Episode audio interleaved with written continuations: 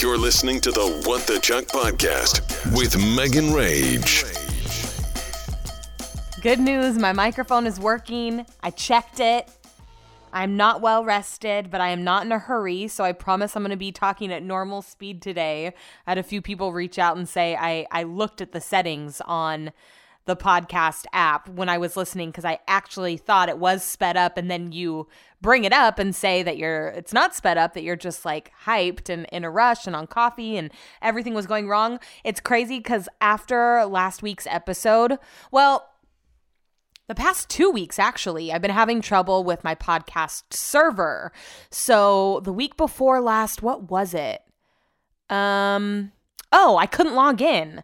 So if you don't know how it works, like if you're totally naive to how this all works, I don't just like upload the audio to Spotify and Apple. No.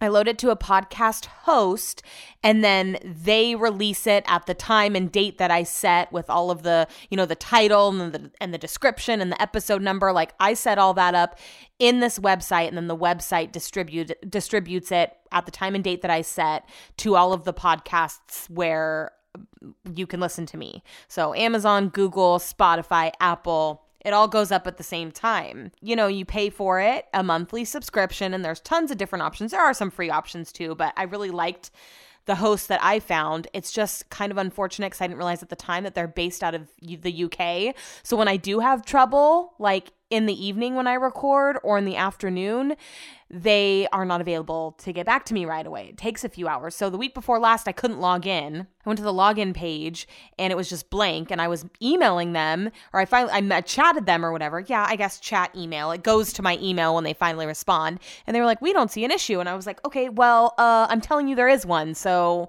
like escalate that shit."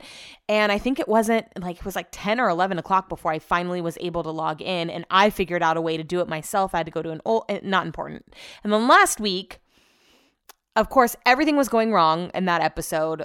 My tattoo appointment, I can't, I don't, I, I can't relive it. It's too fresh. Um, and so I was just having like the worst possible day. And then I go to load my episode and it is stuck. You know, it has like a loading bar and it was stuck at the, like, just, it was just like two seconds needed to load and it wasn't loading. And I tried it a bunch of different times and I reached out to them. And like four hours later, they responded back and they're like, We're not seeing anything. We're seeing that those episodes are that your episode 39 is scheduled. It's called Oven Attack. And they sent me a screenshot. And then I sent a screenshot from my end. And I'm like, I'm not seeing that. I'm showing that it won't load. And I'm like, you know, this is really getting frustrating that twi- two weeks now in a row, I've seen something that you guys don't see. And it's like, it's wasted like 10 hours of my time with those two weeks combined. Like, figure it the fuck out, or I will take my business elsewhere. And I hate to be like that, but like, fuck, man. I, I can't just be sitting here waiting for someone to respond to me and then telling me that they don't see a problem on their end. I'm telling you there's a problem. They're like, oh, maybe the fuck. And then they have the audacity, like, the, the nerve to say, oh, maybe it's the file size, maybe it's larger than normal, or maybe you're trying to load a video file. Yeah, that's exactly what I'm trying to do because I have no fucking clue what I'm doing. It's not episode 39 last week, not episode 39 or anything. I know I'm clueless. I don't know. I'm, I'm loading a video of my cat. Oh, silly me. My mistake. Like, fuck all the way off, okay? Sally Thank you. How was your customer service? A two. Figure it out. I feel like I haven't talked to an adult. I feel, oh my God, I have like all new respect for people that have puppies. I'm not going to get into that first because I really like to try to. to keep my thoughts in line, I've noticed that I'm less scatterbrained in my episodes when I try to talk about things as they've happened since I last talked to you. So I'm not jumping all over the place. I normally do things that have happened in my life and then entertainment news. That's kind of like the the groove that I found while doing this for 40 episodes. Welcome, 40 episodes by the way. That's killer. So, last week on the day that I record, oh no, no, it was the day after. So the day that the podcast is released, everyone's listening to it, texting me about my eyelashes, texting me about the tattoo, just texting me about everything that went wrong, just like cracking up. And, you know, I was laughing at it too, especially the next day when, um, you know, I'd cooled off a little bit. So I'm sitting on the couch in the living room and I'm doing my show prep. It's the evening, and Brett had been making a stew all day. And he was like, "This, I, I, I was trying to make it as like whole 30 as possible, so I didn't want him to put gravy granules in it. And he said that that would make it more like a gravy instead of a stew. Anyways, he was like, it needs to thicken up a bit don't you think? And I was like, I mean, don't even, I'm not even to get up and go look at it because what do I know? I don't know if it needs to thicken up. Like, I could care less either way. And he was like, I'm to go to the store while you're show prepping and I'm to grab some sweet potatoes to thicken the stew up. And I was like, okay. I originally thought I whenever everyone was asking me what happened, and I had originally thought he went to the store to get carrots, but he went to the store to get sweet potatoes to thicken the stew up. So he gets back, like we live super close to the store. So he gets back and he is chopping up the sweet potatoes in the kitchen. I'm still in the living room doing show prep. And let me preface this by saying, which I've said before, probably multiple times in this podcast Brett is severely dramatic. Like, it is ridiculous how dramatic he is. Uh, I, I mean, I could give you a ton of examples. If you met him, you know. He is just so dramatic. So I hear him go, Oh, I chopped my finger off. And I, I don't I'm like, oh, I, I really don't even think I say anything actually because I, I, I just, I mean, I, I don't know. He's cut himself so many times with these knives. They're the knives that I got for Christmas from my dad my stepmom. Brett has told me that I can't use them because I will chop a finger off, and he is like, I cut, cut my finger off, and I'm like, okay, like, oh, okay, let me go back to reading about Bruno Mars, and then I don't hear anything for a second, and then I hear him like wailing almost in a way, but like a like a whimper. Uh, so I walk into the kitchen and there is blood everywhere. I've never been in this situation before where like I'm seeing blood, you know, from someone else that is like hurt themselves or cut themselves or whatever. And I did not thrive under those circumstances at all. I freaked out. I like put my hands on my head and was like turning away. And I, Brett was like walking all over the kitchen. It was dripping blood everywhere. So I'm like going behind him with kitchen spray and like paper towels, wiping up the blood. And the kitchen starting to smell like metal. And he's like, put the sweet potatoes, the, the sweet potatoes in the crock pot. And we're going to need to go to the emergency room. And I'm like, where's your finger?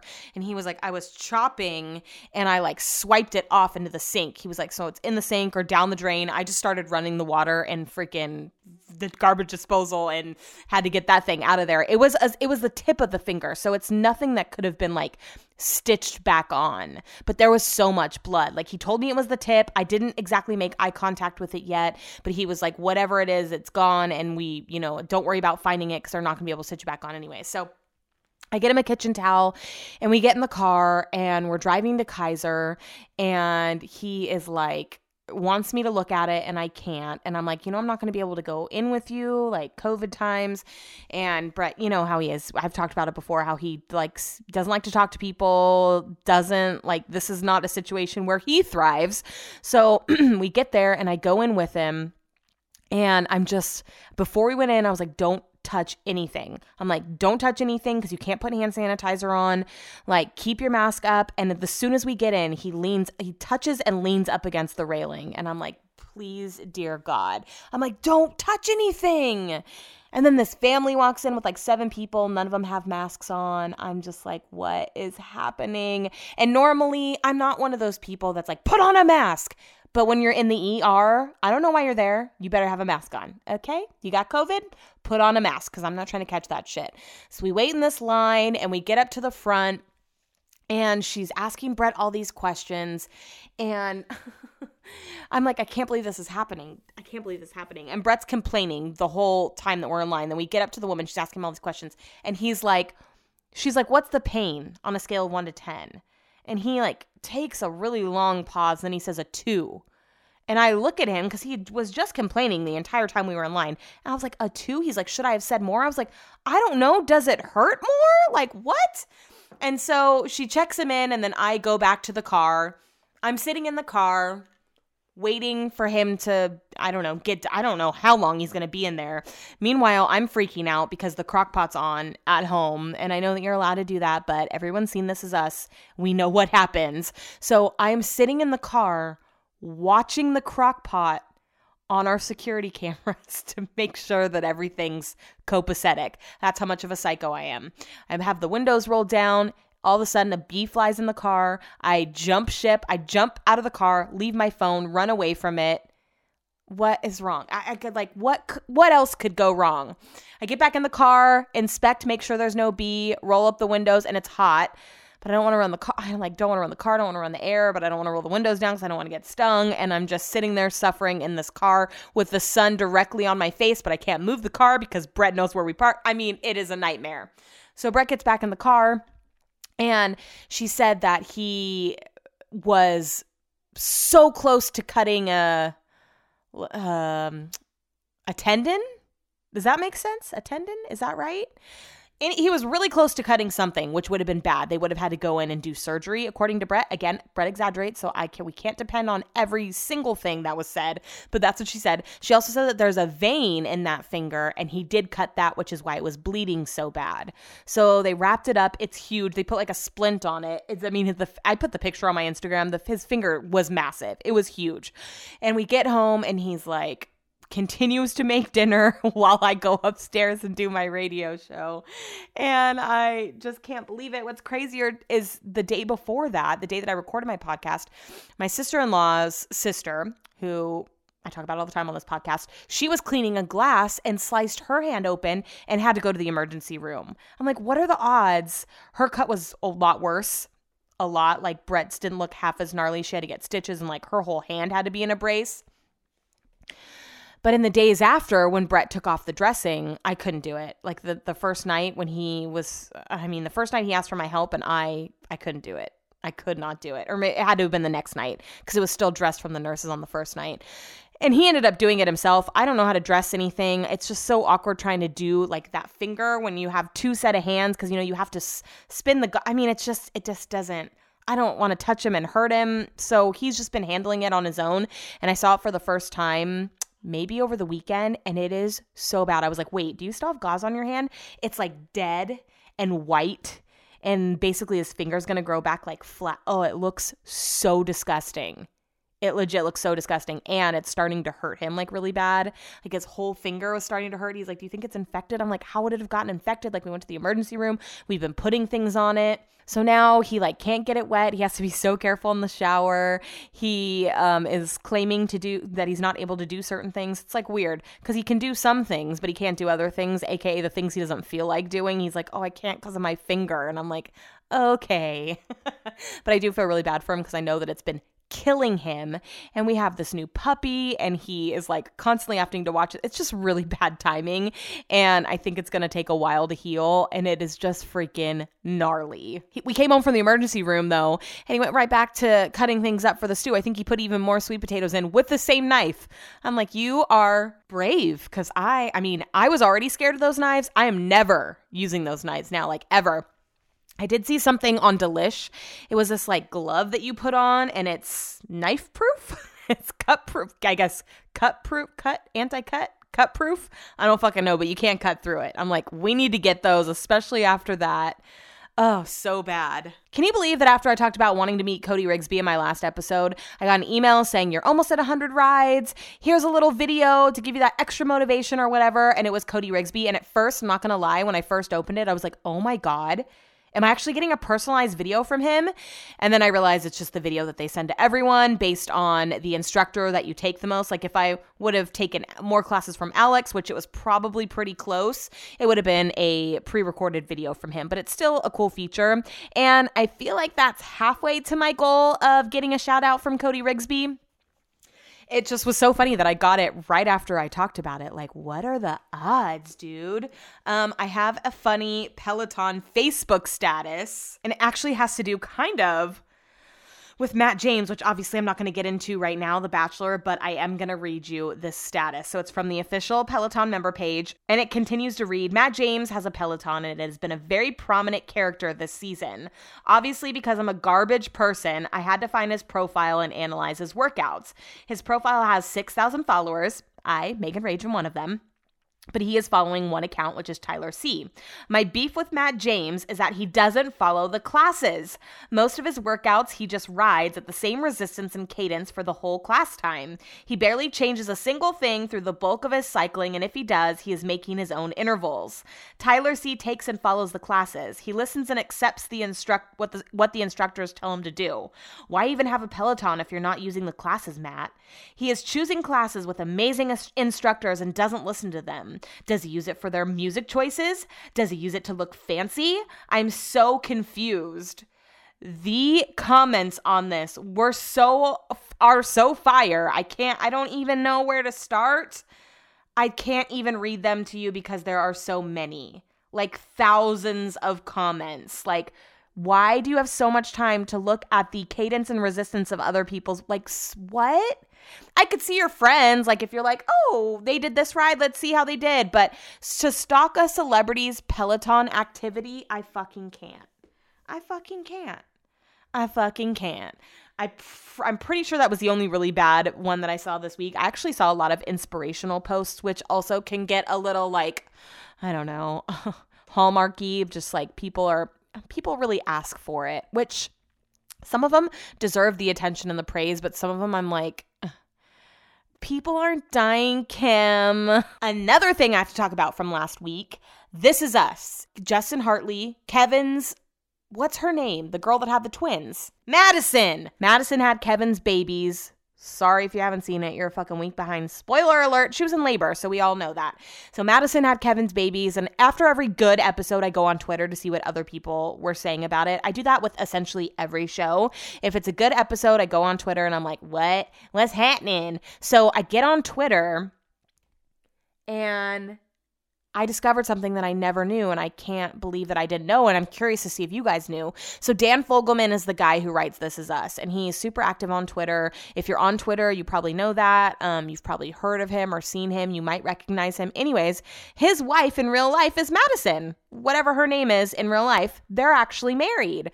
The girl that has Kevin's babies. And I never knew that. And I think that's so cool.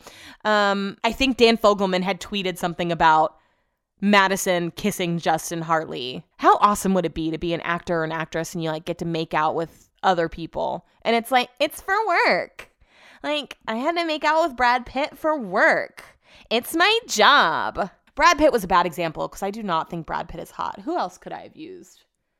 Um, Charlie Hunnam. I had to kiss Charlie Hunnam on set today, but don't worry, it's just for work. Channing Tate, it was for work. You guys, I had my first Be My Eyes experience. If you follow me on Facebook or Instagram, you might have already read the story, but it's going to be better when I tell it in person. Okay, so here we go. Be My Eyes is an app. I've talked about it on a previous podcast. You sign up, and then people who have um or who are visually impaired are able to connect with you through the app on a FaceTime call so that you can help them perform everyday tasks. My friend told me about it a while back, and she had helped this. She's helped multiple people before, and like she used this as an example. She said one time this guy called me. His wife had just died, and he needed help doing laundry because she always did that. So he pointed the phone the washing machine and I was helping him, you know, do the laundry.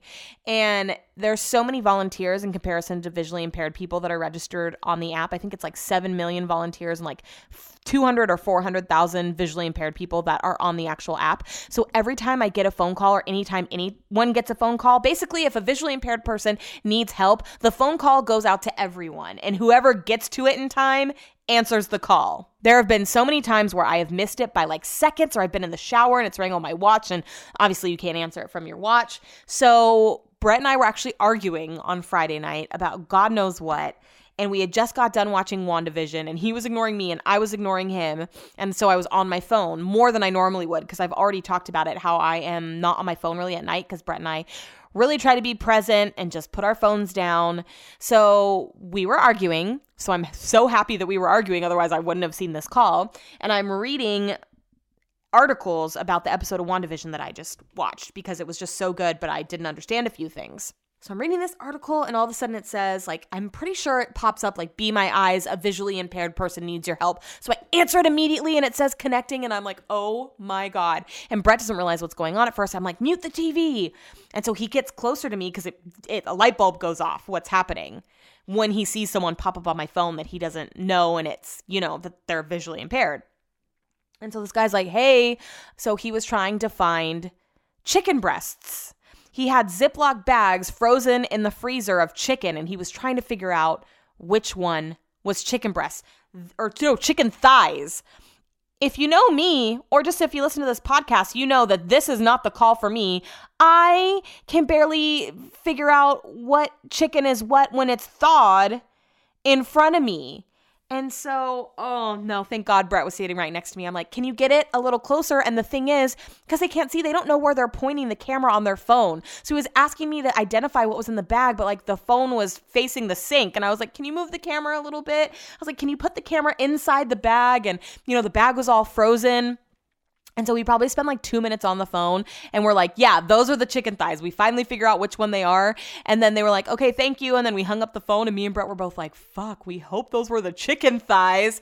And it's so funny because I posted about it and then my friend Kara signed up for the app. And then yesterday she texted me and said she immediately got a call. I'm like, you bitch, I had to wait months and months and months to get a call. But she got a call and the guy needed help finding a certain color shirt and she helped him and he was like, I thought this was this shirt was this color because you know they they have tricks like hangers and stuff and he was probably just needed to confirm the shirt color. And she was like, I was having a hard time seeing it. She's like, so after we got off the call, I was like, fuck, I hope I gave him the right information. And I'm like, holy shit, I've had the exact same experience. Like, just so funny. I'm such an idiot. I'm like, uh, I don't know. I hope those are chicken thighs. But after we hung up the call, I was like, wow, that is honestly the coolest. Whoever came up with that, kudos to them because that, that is honestly the coolest thing ever. To be able to just like for them just to be able to pick up the phone and call someone who can see to help help them do a task around the house like that is awesome and it just made me feel really good. It's not like i did anything profound donated money you know it's not like i did anything. I and i didn't want to share the experience to like be like hey everyone look at i'm a good person because it, it's really not that type of thing. It it it actually after the phone call is over, it prompts you to share your experience on Facebook. It says, Will you share this experience? Basically, so that more people know about the app. And I really wanted to because it was so cool. But I know that we're in, you know, the, the culture these days is like sharing whenever you do a good deed. And you're like, Yeah, it doesn't count if you're putting it everywhere. And I didn't want it to come across like that. I just really thought it was so cool. And I wanted more people to know about it because, man, I mean, it's just technology is wild. So I shared it on Facebook and I shared it on Instagram. And I know so many people that have downloaded it since, which is great. Bad for me because I'm probably never going to get a call again because I'm unlucky. But um, yeah, I just thought it was so cool. Like I could do that all day long. Hopefully, I get easier questions next time. but yeah, if you don't have the app, it's called Be My Eyes. I highly recommend just experiencing it because it, it's just I mean, there's so many like things that are just wild about it. Like, like I said, technology is crazy. It's cool that you're able to help someone. Like, it's just the whole like just think about that for a second. Just think about the technology behind that and like that idea just in general. I actually want to look up and see who who found who thought up that idea because it's fucking awesome. So let's talk about the Benny story. I can't believe we finally have the dog. I can't believe I'm not getting any sleep at night. I can't believe all I do is sit in the living room and watch him. so, Saturday, we go to pick up Benny. We stop to get a sandwich before we hit the road at Sandwich Spot. We pull up at 10 a.m. They don't open till 11. So I'm like, fuck, what are we to do? We bought our cool bag and everything. So we go to Loehmann's Plaza and we get a beach hut, which was 1010. Do not recommend. Not, you know, I love beach hut, but man, we put it in the cooler. And then our plan was to like drive halfway and then stop, use the bathroom, and, um, eat the sandwich. So we get, I, am guessing it was somewhere around Modesto. Uh, it was called like River West or West River or something like that. And there's this like huge shopping area. It has a Save Mart, a Target, like a Chipotle, Cold Stone, Jamba Juice, Starbucks. Like it has everything, like so much. So we pull into there and we open up our sandwiches and they are soggy and wet and disgusting. I was like, this is a bad idea. So we eat our beach hut and we walk across the way and I get a water bottle because I'd already drank all my water and I use the bathroom because I figured we probably weren't going to be able to use the, the bathroom at the place we were going. So use the bathroom, walk back to the car. We get in the car. Brett is for some reason freaking out about being early. Like he wants it. They did say to call or text when we're close. So I called and texted, or no, I texted and they didn't text back. But, you know, they're, like I said, number one, they're older. And number two, there was another person, like it started at 10. So the first people came at 10, and the next at 11, then 12, and then we were at 1. Sorry, it didn't start at 10. It started at 11. So she didn't get back to me and Brett was some for some reason panicking about being early, which is weird because he is a be early type of bitch. He's like driving super slow and he, and we get there and he's like there's a gate and it's locked and I'm like, "Yeah, it says here in the email, let them know when you're here and they'll come unlock the gate." Well, I don't have any service and they let the other people out that were ahead of us open the gate. This guy pulls up on his tractor, not a tractor, like a quad. And he's an older guy and he comes up to the window and he's like, "I'm just going to let these other people out um, and then you guys can come in. And he notices Brett's accent and he's like, Where are you from? And so Brett tells him, and he's like, Oh, my sister lives in for fucking something. I don't I don't know the town, but it's 40 minutes away from where Brett's from. And he's like, "What a small world. Like my sisters lived there for 40 years. Backstory, backstory, backstory. I wasn't really paying attention." Because I was get really nervous about the dog. And the whole way up there, we were kind of talking about it. And Brett was finally like asking me my feelings on it because I talk about it on this podcast all the time. I vent to my friends all the time about my feelings, but Brett and I hadn't really talked about why I was nervous. And I was like, you know, things are going to be hard for a little bit, things are going to change. I said, every time I've ever had a foster um, animal from Front Street, like, yeah, Chuck's adapted. But every time that I've given them back to the shelter or given them to, to their forever home or in Delilah's case given her to my dad. And then I always remember the sigh of relief when I got home and it was just me and Chuck again. Like I always used to be like, man, it's so fun having kittens and having other animals, but I just love it being Chuck and I. And I said, so you just have to like brace yourself because things are going to change.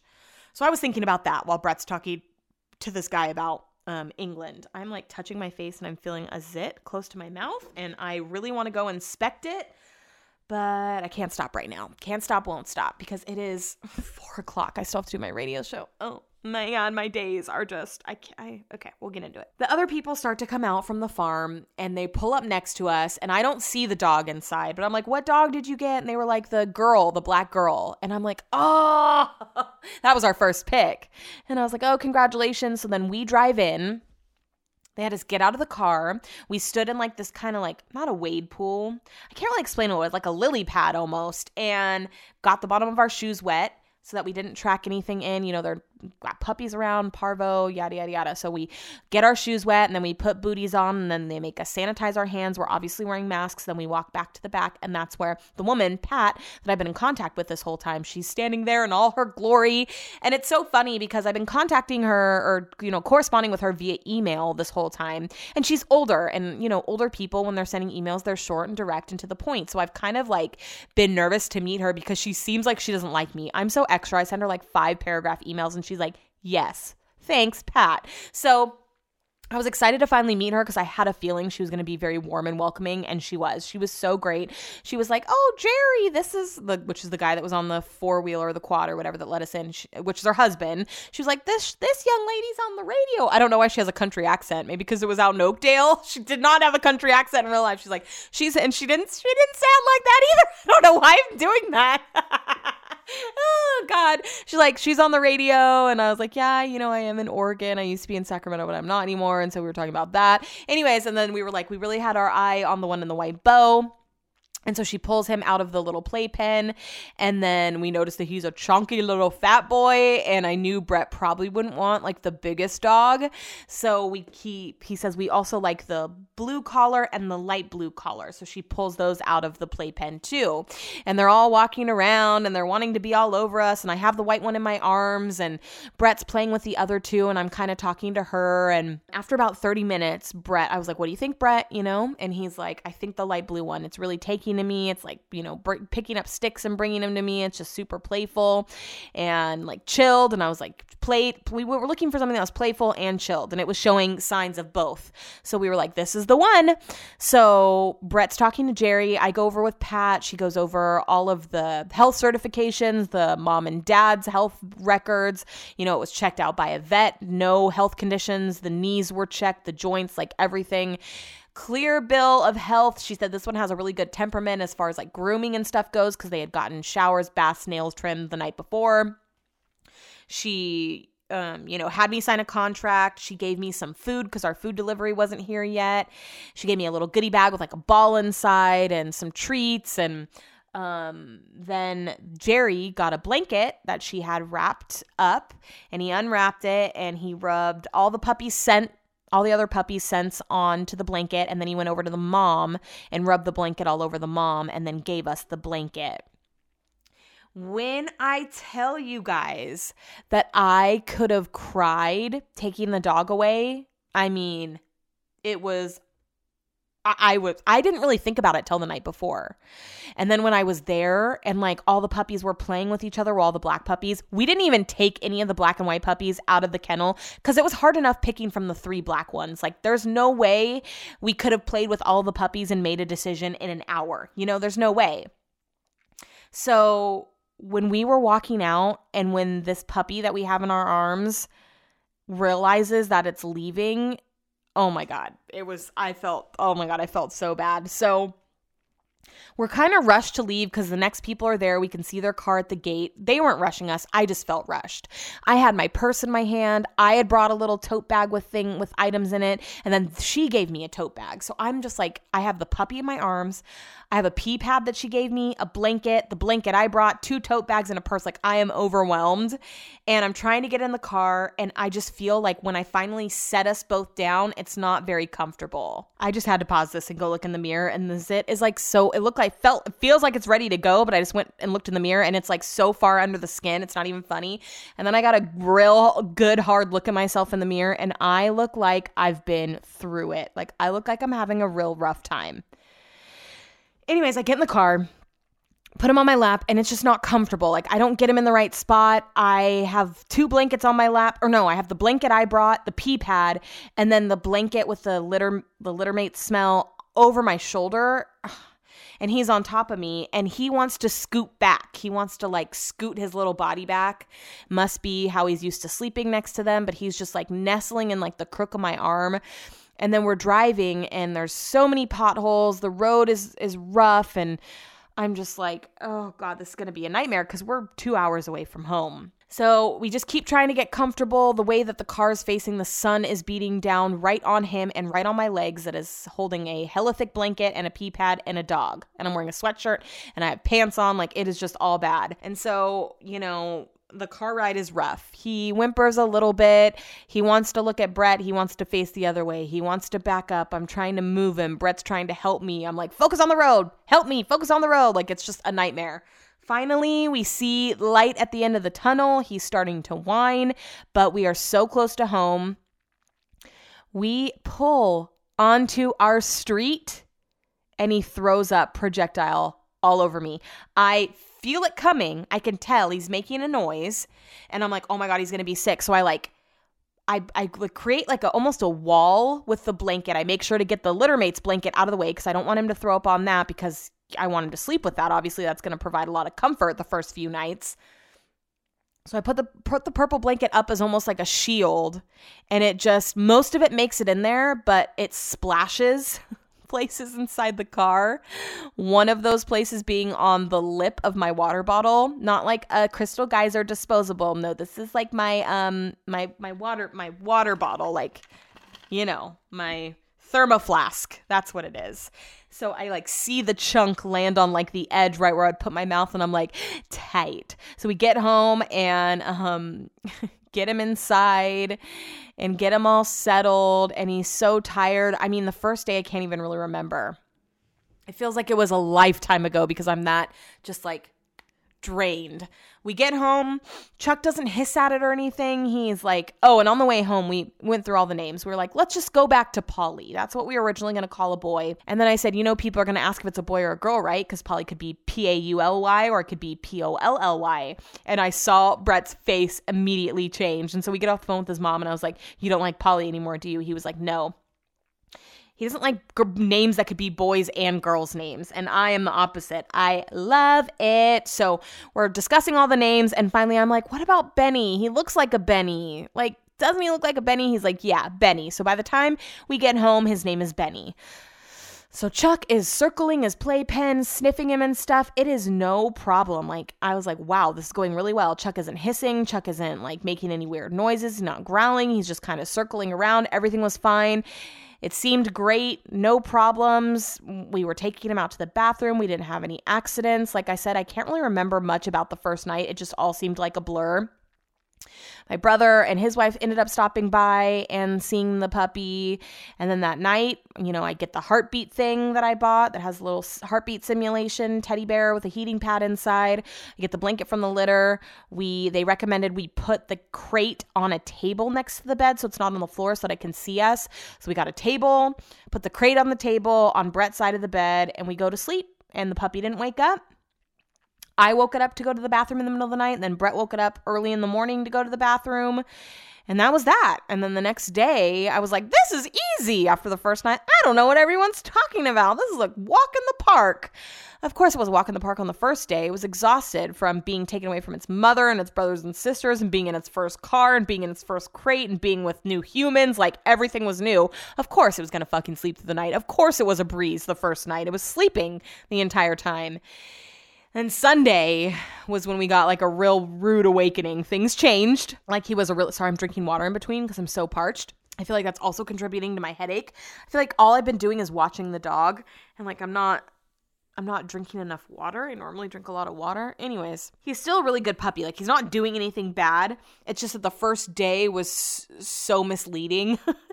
and then the second day it was trying to get into a routine and like trying to establish what we're going to allow and what we aren't going to allow. Like being on the couch. We kind of said at first that wasn't going to be okay even though I knew it was eventually going to be on the couch, but I would leave and like go do something. Like I came up to do my radio show and came back down. The puppy's on the couch. I'm like, "Oh, okay, so the puppy is allowed on the couch." And just taking it out and knowing when it has to go out and then also just overthinking everything. You know, I've read so many things like when it's whining and it's in the crate, don't look at it, don't pay it attention because if you give it attention, you're showing it that all it has to do to whine is whine to get your attention. So I'm like trying to ignore him when he's, I'm like just trying to implement everything that I've learned, but it's so fucking hard. I'm like, how many times should he be pooping a day? What if he doesn't poop? What if he doesn't pee? Like just everything. You just overthink everything. And I totally get it now. I totally get how like hard it is and just, I mean, you just have to take so many things into consideration. I can't even remember all the things that were going through my mind, but I know that it was a lot. So, so we get through Sunday. The same thing doesn't whine when we go to bed. Everything's fine. I wake up in the middle of the night. Brett is naturally wakes up really early, so Brett wakes up early and takes him out to go to the bathroom. First, he wasn't really going to the bathroom with Brett, but now he is. And then this day, Chuck is kind of like not really having it. He's not really around him anymore, not sniffing things out as much. And then yesterday, yesterday was bad. yesterday not and again not that anything happened. He's still like a really good dog. Like he doesn't whine when we have to go to bed. He does whine when you're not looking at him when you put him in the playpen and he wants attention.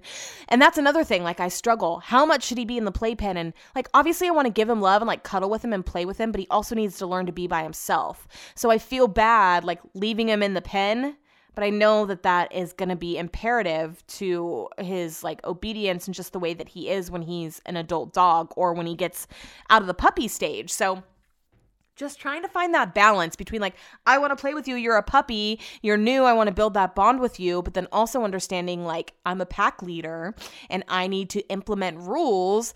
Dogs like to be obedient, they like to follow rules. Hi, can you tell that I watched that new Netflix show, Canine Intervention? It's this dog trainer based out of Oakland. He is amazing. Brett and I binged it this weekend. We learned so many tips and tricks from watching him. So I just struggle with like how much do I play and how much do I let him chill? Like if it were up to me, we just play all day. So anyways, yesterday was hard because Chuck was totally removing himself from the area that we've been in. So that's another thing is I'm letting him get to know this one room. We've been opening it up, letting him explore more, then put him back in the pen. And then later on this week, we're going to move into another room and do the same thing. The whole, everything that I've read has said you need to slowly open areas up to them until you know and are confident that they can keep those areas clean.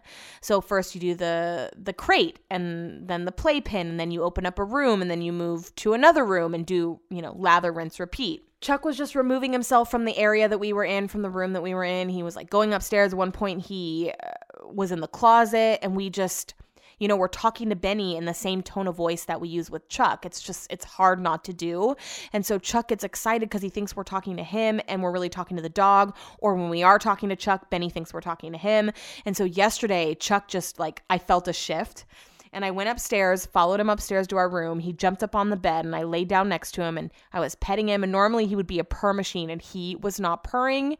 And I felt so sad. Like I started crying. I was laying next to Chuck and just crying because I felt that feeling that I felt before like things are changing. And what's hard is that I know that they're going to get better and I know that Chuck is going to end up, you know, being best friends with Benny and it's going to everything's going to be fine and I can go back once Benny's not a puppy and I can give Chuck attention we can give them attention. You know, it's going to work out. I know that it's going to work out, but in that moment, I felt really sad. And then I came downstairs and Brett was like, Don't you miss it? Just me, Brett, and just, or just me, you, and Chuck. And I, oh, made me so sad because, of course, I do, but I know that it's gonna get better and we're gonna get to a place where we can't imagine what life was like before Benny. But it's just so many things are changing. Like normally Brett and I get in bed at like no lie, 7 30, 8 o'clock. And now we're having to stay up till 11 because Benny has to go out to go to the bathroom. So we can't just like, he's not going to stay in his crate from 7 to 7. Like it's not going to happen. So we are adjusting the room that we hang out in at night. We're adjusting, you know, everything that we do. Waking up in the middle of the night, we're adjusting to having someone else in the house. You know, Chuck's not laying with us anymore. We're used to snuggling Chuck every night. So it's just a lot of change.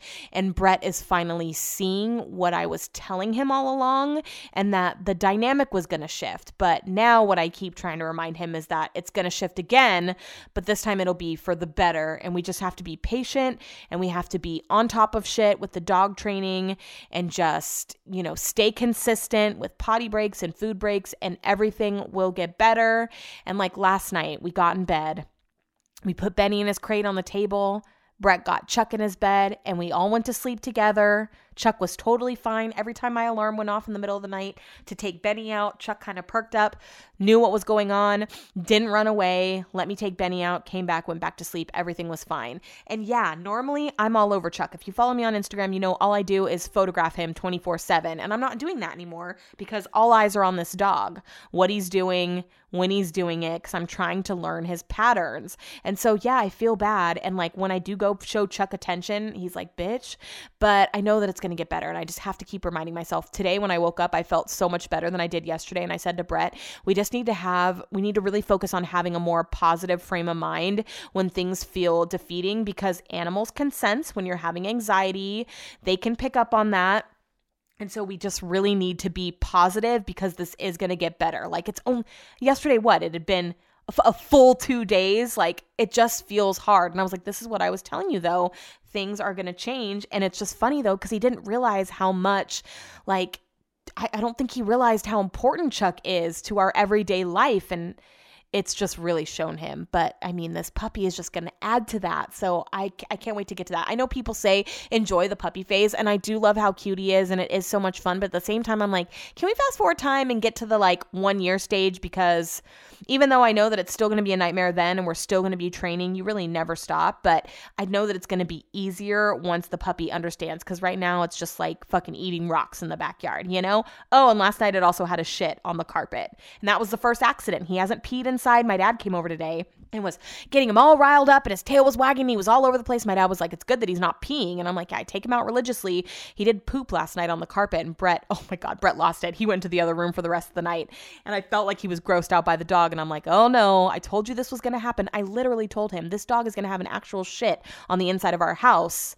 You have no idea how good you have it with Chuck. And that happened last night because Brett didn't stay outside long enough with him after he went pee. I'm like, we got to make sure that he doesn't have to poop too. I mean, this is like so crazy that we're talking about this right now. I would say that it's just really, I don't know, it's just exhausting. I, I really do feel exhausted. Like today, I was like, Brett was gone. I need to run upstairs and take a shower. Like, when am I going to squeeze my podcast in? When am I going to squeeze my squeeze my radio show in? Last night when I was watching The Bachelor Woman Tell All, I wasn't fully focused because I'm like, is he sniffing? Does he have to go to the bathroom? Does he have to eat? Does he need a treat? Is he looking at me? What's happening? Like, it's just, I feel like I'm just constantly watching him and it is mentally draining. And I have m- way more respect for um, like moms because I know this sh- shit is n- nothing in comparison to taking care of humans. So, yeah, props to everyone that takes care of a living, breathing thing or more than one. I'm having hard enough time taking care of an animal that I can lock away without someone calling CPS.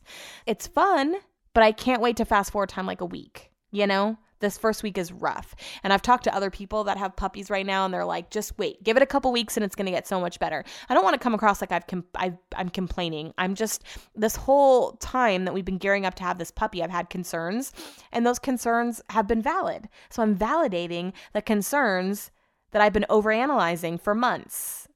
And that's what it is. My friend Anna put it perfectly. Perfectly. What's wrong with me?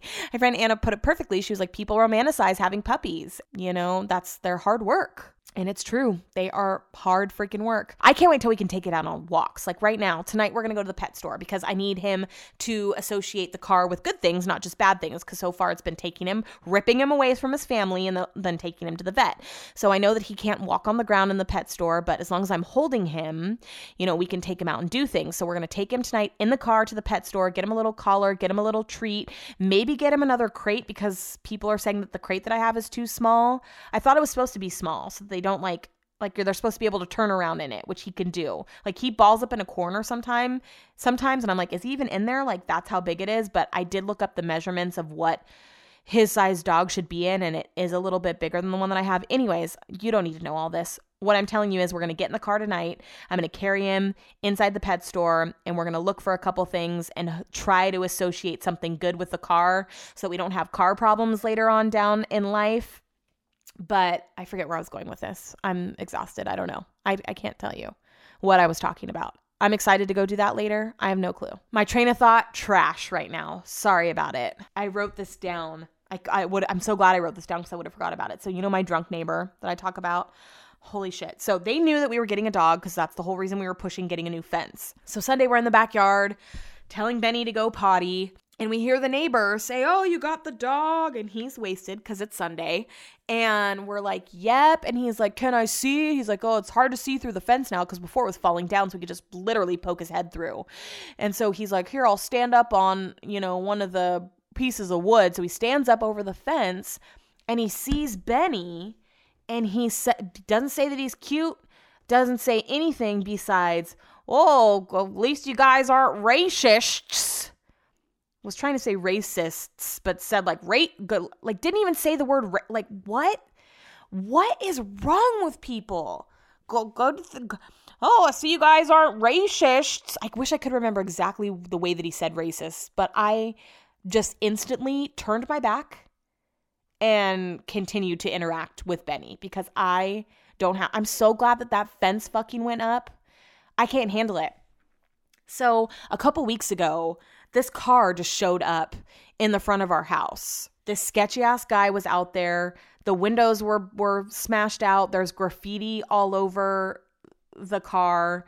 He was there all day. It was the day that we got the fence replaced. So the fence people would have normally parked out in front of our house, but this guy had his car parked there and was blocking where they would have parked. And so all day I was watching him. He would look like he was on drugs, would like leave and come back. There were tools everywhere. I'm like, did this guy's car just break down out in front of our house? What's the deal?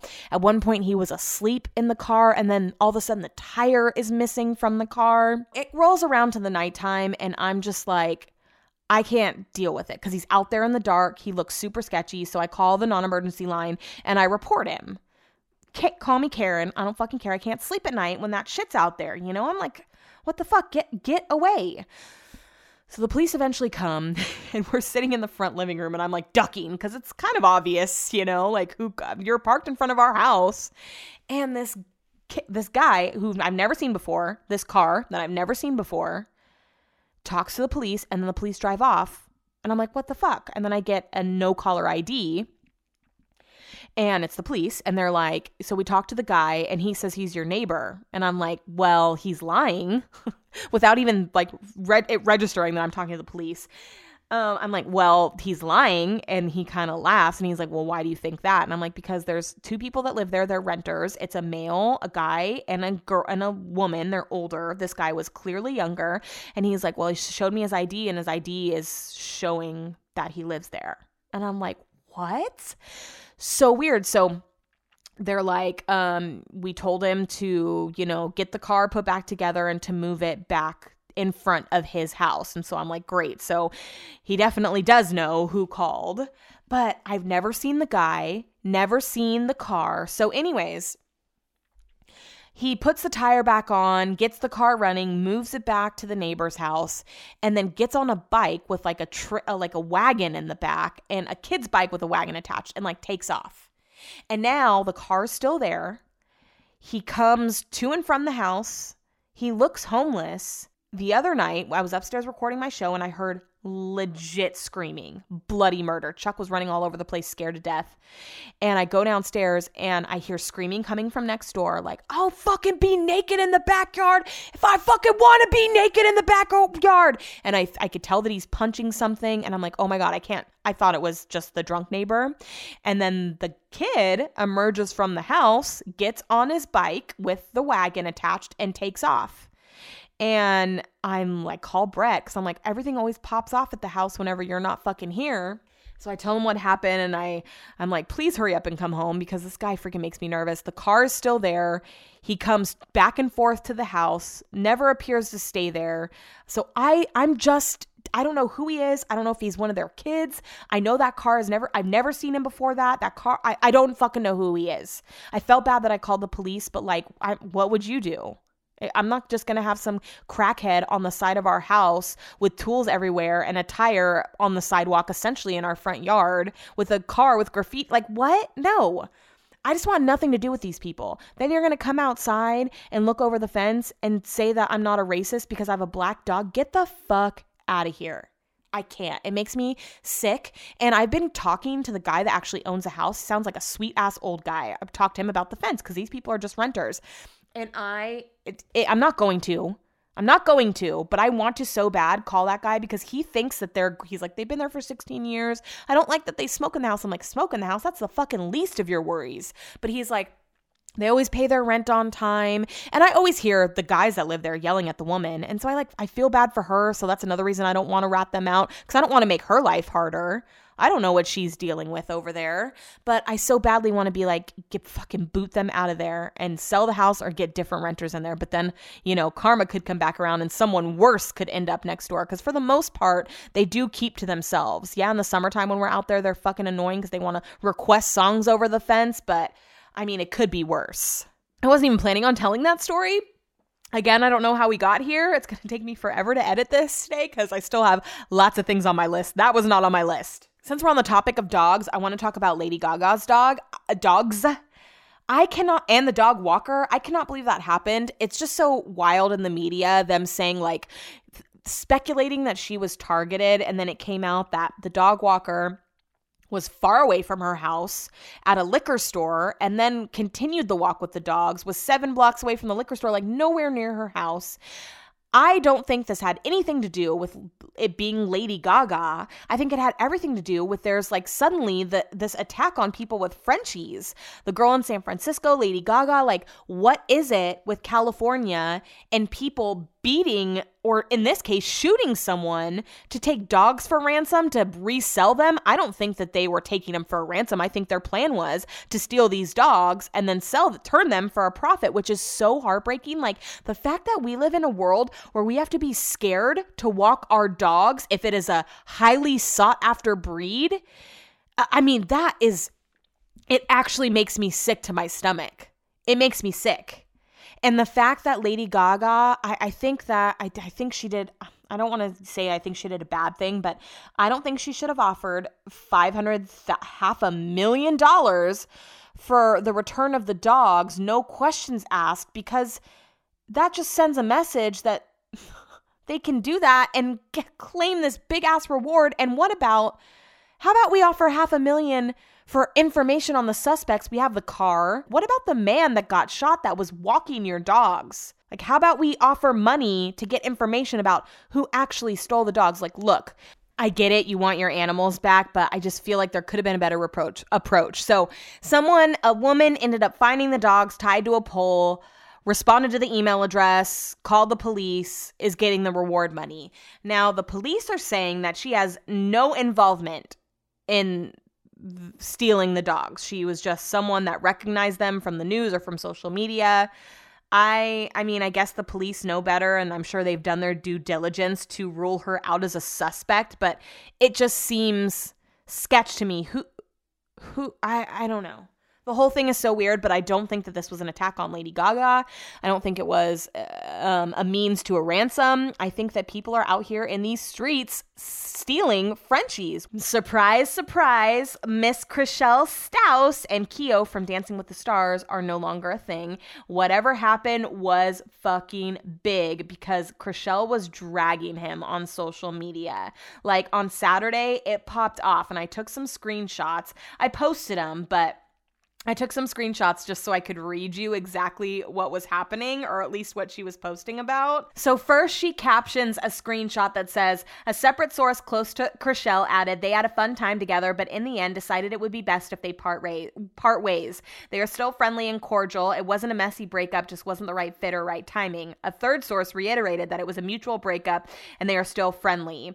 And Chrishell captioned it and said, Welp, how it started.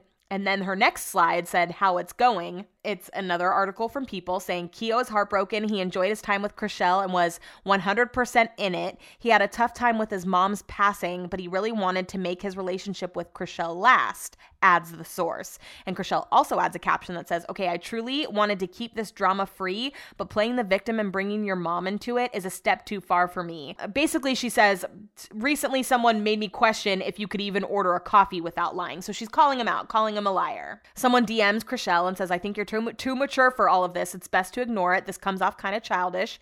Chrishell takes a screenshot, posts it, and said, Yes, I'm aware. If I end up alone with cats, it was worth it. Preach, girl. But I'm also human and not a robot. When you are the ass in the breakup and then the other person tries to let you save face and take the high road publicly, probably not best to poke a bear holding receipts. I will try and be a better person tomorrow. Today wasn't the day. She ends up posting another article and it basically says that Keo was caught in a web of lies. He the, the article says he's not denying the fact that he lied to her and is truly ashamed about something he did, which I'm sure Chrishell will share soon. Chrishell captioned this picture and said, "Was I messy? Yes, but I appreciate this truthful, non-manipulative change of tone. I appreciate all your messages of support, by the way. Let my mess be a lesson to call out bullshit. Okay, dropping this back to peace, love, and rainbows. And then she posted something else saying that she's not gonna expose what the lie was, but I just don't believe her because she seems like the type that is messy. Obviously, she proved that. So I'm really hoping whatever happens or whatever happened comes out because I'm nosy and I wanna know. And you can't just post all of that vague booking or whatever it's called when it's on Instagram and then not let us all in on the big secret. What did he lie about? Was he lying the entire relationship? Like, what did he lie about? I saw something on Twitter that was like Chrishell for The Bachelorette because there was an article a while back saying that um, ABC did consider Chrishell for The Bachelorette after her split from Justin Hartley. And I, even though I think she's annoying and I would probably cringe half of the season, I feel like she's a, a great option considering how the franchise is going right now. It's a hot mess. Let's jump into The Bachelor. I'm not going to spoil it just in case you don't know, but what really ticks me off is Every year I get my spoilers from Reality Steve. You don't see him anywhere else. It's not like people or TMZ is posting the outcome of a reality TV show. Like, that's just not a thing. Well, it is this season.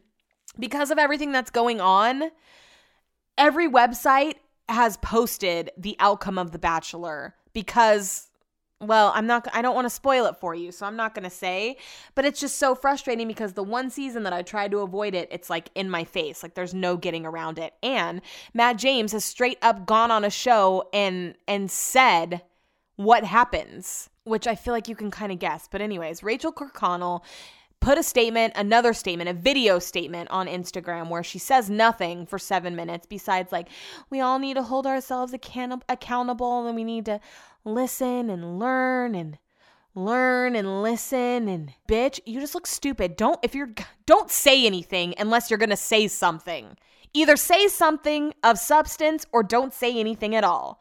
Because you put your makeup on, you did your middle part, and you put on sweatpants to look all cute and sit in your room and act like you've been crying and say absolutely fuck all.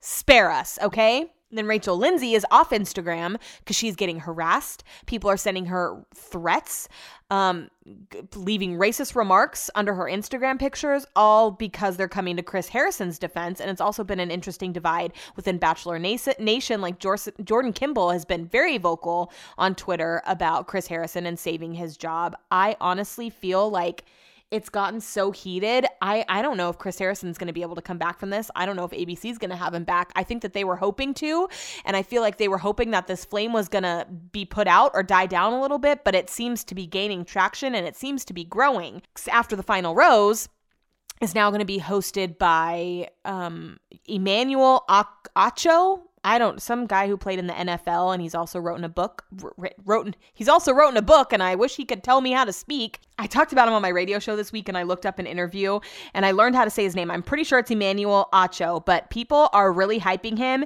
and they're saying that if he kills it on this after the final rose, it could be potentially the new host of The Bachelor. And if you missed what he said about it on Instagram, he said it's official. I've been I've accepted the rose and I am honored to be hosting The Bachelor after the final rose this year. It's been a pivotal season and this episode will hopefully be one of the most storied shows in TV history. Empathy is needed and change is coming. Share the news. I'll see you then. About me, I'm the author of the 2020 New York Times bestseller Uncomfortable Conversations with a Black Man, a book that answers all the racial questions you've been too afraid to ask. Go read it. I also graduated graduated from the University of Texas with a master's degree. I played for four years in the NFL, and I currently host a sports show on SF fucking, I don't know, sports stuff. Lastly, I love being a bridge of reconciliation for reconciliation. Our world is disconnected and divided. My goal is to unify. Sorry, I'm having trouble reading. I've talked about this before when I'm really hungry. I like start to slur my words. That's what's happening right now. I'm starving and it's late and I'm starting to stress out about how long this podcast is. It's an hour and nine minutes. I'm going to cut some stuff out somewhere, I think, because it's a little too long. Anyways, I think if he thrives, he could be the new host of The Bachelor because I honestly feel like the way things are going, Chris Harrison is not going to be able to make a comeback. I also don't think that Katie is going to be the Bachelorette anymore. That is who was rumored to be the Bachelorette. But after the Women Tell All last night, I know she sat down and did her whole, like, oh, poor me, I'm not good enough, which is like the prerequisite for being the lead in the franchise. Even though she sat down and did that, I don't think that I don't think that they're going to pick her anymore. I think that they are going to need to make a statement. I think they're going to pick someone else. I just don't think that her drama and the tone that she set for the season and the statements that she made and the examples that she set are carrying enough weight for her to be the lead. There's just so much going on in Bachelor Nation right now that all that drama that they showcased this past season just seems frivolous. And it's so wild to see all the clips last night from Women Tell All of the dates we didn't see because they were focusing on all the drama between Jessenia and MJ, like, who fucking cares about them? I want to see the pancake eating, eating contest. I want to see Kit getting lost in the woods. Like, I want to see JoJo and Tasha sit down with Matt James. Like, why didn't we see any of that? This season got the worst edit ever. And then the women tell all, they, you know, had to preface it by saying this was pre recorded. Like, we aren't having Chris, Chris Harrison on anything now. Like, they're just, it's just such a cop out, you know? And Heather Martin was at the Women Tell All last night. They cut her out. She wasn't couldn't she wasn't visible. She was sitting right next to Kit. It's like what I just don't understand what they're doing. Why invite her if you're not going to show her? Why did they all of a sudden cut her out? Why wasn't Sarah Trott there? Why didn't anyone sit down with Matt James? Obviously, everyone had been COVID tested. You couldn't sit. Normally, they you sit down with them and they do a little conversation, a little interview. How come that didn't happen? I honestly think Serena P could be the next Bachelorette because she did Good Morning America this morning. Why else would she do Good Morning America? She's the one that self eliminated. She went home after her hometown. Why the fuck would she be on Good Morning America? I could see her being the ba- the next Bachelorette. I, I really think that the Bachelor franchise feels very toxic right now. I feel like it's there's a dark cloud over the franchise, and if they don't figure out a way to get it back on track, it's going to be ruined. I don't know if they need to get a new host in there. I don't know if they need to pull a lead like a Chrishell, someone totally outside of the franchise. I have no clue. But they need to do something because I swear to God, if The Bachelor isn't on on Monday nights, at least three different times throughout the year, I'm to lose it. Get it the fuck together. Stop being a racist. Stop talking about other people. Stop saying things that are to catch up to you years in advance. Just stop. Just be a good person and let me watch Bachelor on Monday nights, okay? Be a good person so that we can watch Bachelor on Monday nights. The After the Final Rose with Emmanuel, it's going to be pre taped, I'm guessing sometime this week. And it's going to be a part of the three hour finale on Monday that I will be watching with a nice cheese board and some wine and two of my friends so that we can tire the puppy out so that I can get a good night's sleep so that I can wake up with it in the middle of the night to take it out to go to the bathroom. I really have more things to say, but this is getting really long. Hilaria Baldwin, she's back and she has another baby, which is wild because she just had a baby six months ago. So surrogacy just became legal in New York two weeks ago. And the surrogacy Instagram account posted, Congratulations to H and A, Hilaria and Alec is what I'm guessing on their new baby. And I'm guessing that they're going to be a part of some type of, like, I don't want to say promotion for surrogacy, but some sort of platform to promote surrogacy now being legal in New York. But she hasn't addressed it. All of a sudden, she just has another baby. I mean, it's hard to keep up. She has six now, which more power to her. Have as many kids as you want, but Alec Baldwin is getting old. And also, if there's one thing that you need to be, Actually, you don't owe anyone anything. Be whatever you want, but as much as she posts on social media, we're looking for transparency, especially after the year we had with that bitch, Hilaria. No, girl, your name's Hillary. Where did that baby come from? Please, someone tell us. If there's one thing that you're gonna watch this week, please let it be the Billie Eilish documentary on Apple TV Plus or whatever that streaming service is called. It's called uh, Apple TV Plus. The documentary is called The World's a Little Blurry. Not that I don't think you know how to use Google. I'm sure you could have looked that up yourself, but um, it is so fucking good. I don't I mean I obviously know the Billie Eilish songs that are on the radio. I follow her on Instagram and stuff, but I don't think I've ever listened to her album have it queued up. This Billie Eilish documentary is so fucking good. They've been filming it for a while like years and they've been just documenting her life and she is rad. Like she's the coolest human being ever her and her family are just humble. They live in the same home that they've lived in forever. Like there's animals, there's dishes in the sink. Like her room looks like a teenager's room. And her initial meeting with Justin Bieber, oh my God, was probably the sweetest, purest thing I've ever seen in my life. I started crying. She is obsessed with Justin Bieber. She was. And then she got famous and she finally met him for the first time. And she just fell into his arms, sobbing for like over five minutes. And it is the sweetest thing I've ever seen. It's such a good documentary. I am now a fan of hers and I've heard so many of her songs just from watching the documentary that I can't wait to like be in the car and zone out to the album because man, it seems like there's some like bangers on there. Anyways, I love her. She is just I've never really looked at I've never really paid attention to her. Of course, I've seen her on the Grammys winning all these awards with the green hair. I've never really like looked at her though. And she is a beautiful human. So, if I can suggest one thing to you this week, it's to go watch the Billie Eilish documentary. Also, last thing I'm to say is I finally did a foot peel. I know I've talked about that before. I was so scared. I said I was to do it on Sunday. I finally ended up doing it yesterday. And I feel like I did it wrong. I my heels are like they are hurting. I know that's disgusting. They are fucked up. So I needed to do something. I got this foot peel years ago. I'm like, do these things expire? Anyways, I put it on. I left them on for like 2 hours last night. Nothing's happening yet. I know it takes a few days, but I feel I feel like they're not I feel cuz so you put your feet in baggies. sorry if you don't like feet. You put your feet in baggies and then you leave them on for a couple hours till all the moisture absorbs into your skin, then you take them off, then you rinse your feet off, and then the peeling starts. But I could I I put my feet in the baggies. First of all, I've read this in another episode. All the writing and the directions were in like Chinese, some sort of Asian writing. I'm not sure. There is directions in English, but there's like a whole like hella small ass text all in like Chinese characters on the back and then the smallest little directions in English. So, what the fuck else does this packaging say? Like, I need to know what all of it says. That's why I was so scared to do it, I think. So, I put it on, put my feet in it, and there was moisture inside, but I, that's why I feel like it was expired. I feel like there should have been more, and I feel like it didn't get to the back of my feet. I feel like it was really heavy in like my arches and like by my toes and stuff, but I feel like I needed I need to like slather it onto my heels for this to work. So I'm curious to see if it does work and if it doesn't,